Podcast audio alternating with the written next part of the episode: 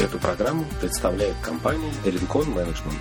Rincon Management – профессиональная организация системы продаж для российских и зарубежных производителей. Здравствуйте, меня зовут Константин Корнеев. Я исполнительный директор компании Rincon Management. Тема нашего сегодняшнего выпуска – создание успешной торговой марки для сетевого ритейла. У нас в гостях Евгения Светличная, генеральный директор брендингового агентства «Концептика». За время своей работы Евгения разработала и запустила более 50 успешных торговых марок в самых разных товарных сегментах, начиная от алкоголя и заканчивая кондитерскими изделиями. Здравствуйте, Евгения. Здравствуйте, Константин. Евгения, первый вопрос, который хотелось бы вам задать. Что такое вообще брендинг и почему он так важен для успеха продукта в сетевом ритейле? Брендинг – важное звено в цепи маркетинга, необходимое условие для эффективного продвижения продукта в ритейле. От того, как будет оформлен продукт, его название, внешний вид, тип упаковки, напрямую зависит его успех в жесткой конкурентной среде.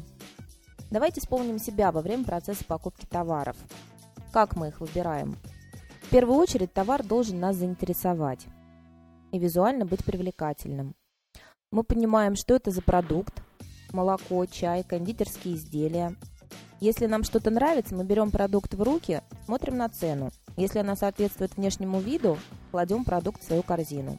Задача разработчиков дизайна упаковки – сделать продукт видимым, соответствующим своему позиционированию и сегменту. Быть понятным, хорошо читаемым, а также иметь свое лицо и хорошо запоминаться, вызывать доверие, чтобы покупатель вновь вернулся за этим товаром в магазин.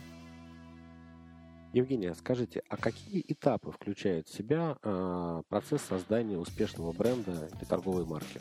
В первую очередь, учитывая позиционирование и задачи продукта, нужно разработать оригинальную концепцию, куда входит охраноспособное название, логотип, правильный дизайн упаковки. Учитывая при разработке целевые группы, географию продаж, систему дистрибуции. Логотипы и упаковка не должны быть перегружены лишними деталями и цветами. Хотелось бы обратить внимание на типичные ошибки производителей, которые не допускают при создании своих марок. Длинные многосоставные названия, фамилии, слоганы, персонификация героев со сложной графикой – все это утяжеляет восприятие продукта на полке.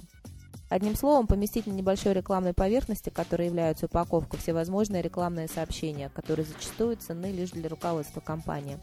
Поэтому для продвижения креативных концепций лучше использовать другие рекламно-маркетинговые инструменты, такие как POS-материалы, наружная реклама и так далее. Евгения, скажите, а какие работы необходимо выполнить для адаптации зарубежного товара, который только выходит на российский рынок? Зарубежных продуктов необходимо провести комплекс работ, включающий в себя Первое. Адаптацию существующего стиля упаковки в соответствии с привычками выбора российского покупателя.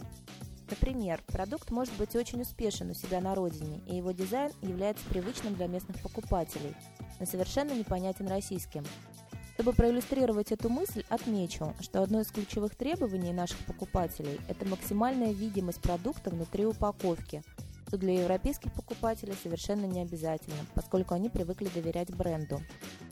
Второе. Приведение упаковки в соответствии требованиям российского законодательства то есть нанесение необходимой информации о производителе, составе продукта, условиях и сроках хранения, способах употребления и приготовления.